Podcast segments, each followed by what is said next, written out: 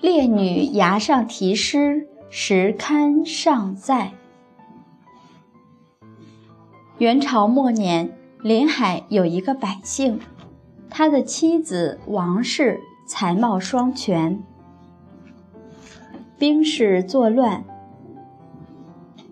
杀了她的丈夫，抓住了她。当掠着她走过城县的清风岭时，王氏说。我在这里题首诗，然后就顺从你们，跟你们走。诗道：“君王无道妾当灾，弃女抛儿马上来。夫面不知何日见，妾魂未识几时回。两行怨泪垂频滴，一对愁眉锁不开。”遥望家乡何处是？存亡二字实哀哉。此诗的大意说，我们的君王治理国家政令纷乱，以致妾身受这无妄之灾，不得不离弃了儿女。现在被人带到了这里，不知道什么时候能和丈夫再见面。也许当我死了时，我的魂石应该能够回来和丈夫相见了。想到这些，两行愁苦悲怨的眼泪不停地顺着腮边流下，紧锁眉头，惆怅不已。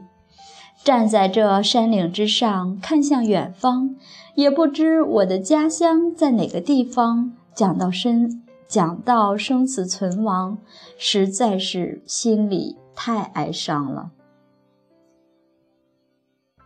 题完了这首诗，王氏转身坠入崖下而死。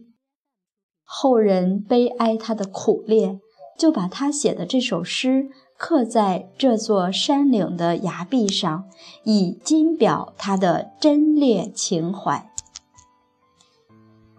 他提的这首诗非常感人，大家读后可以感受到他当时那种凄苦、无奈、绝望的心情，而且又要守节。这首诗后人给了两个字：苦烈，悲哀他的苦烈。君王无道妾当哉，好好的一个子民，因为国将不国了，所以家就不家了。我们也将受苦，所以生在这样当今和平的年代，我们内心应该要对国家、对政府充满真实的感恩。我们想一想，全世界多少的同胞，他们正在经历着灾难，除了自然灾害，还有人为的战争，他们在经历炮轰，现在国际上还很多。弃女抛儿马上来，被人家掳掠到马上，揪着他一起走。他知道前面迎接他的也不是什么好结局。一对愁眉锁不开，除了生死存亡让她伤心，最主要的还是想到丈夫被杀了，孩子在哪里，她也不知道。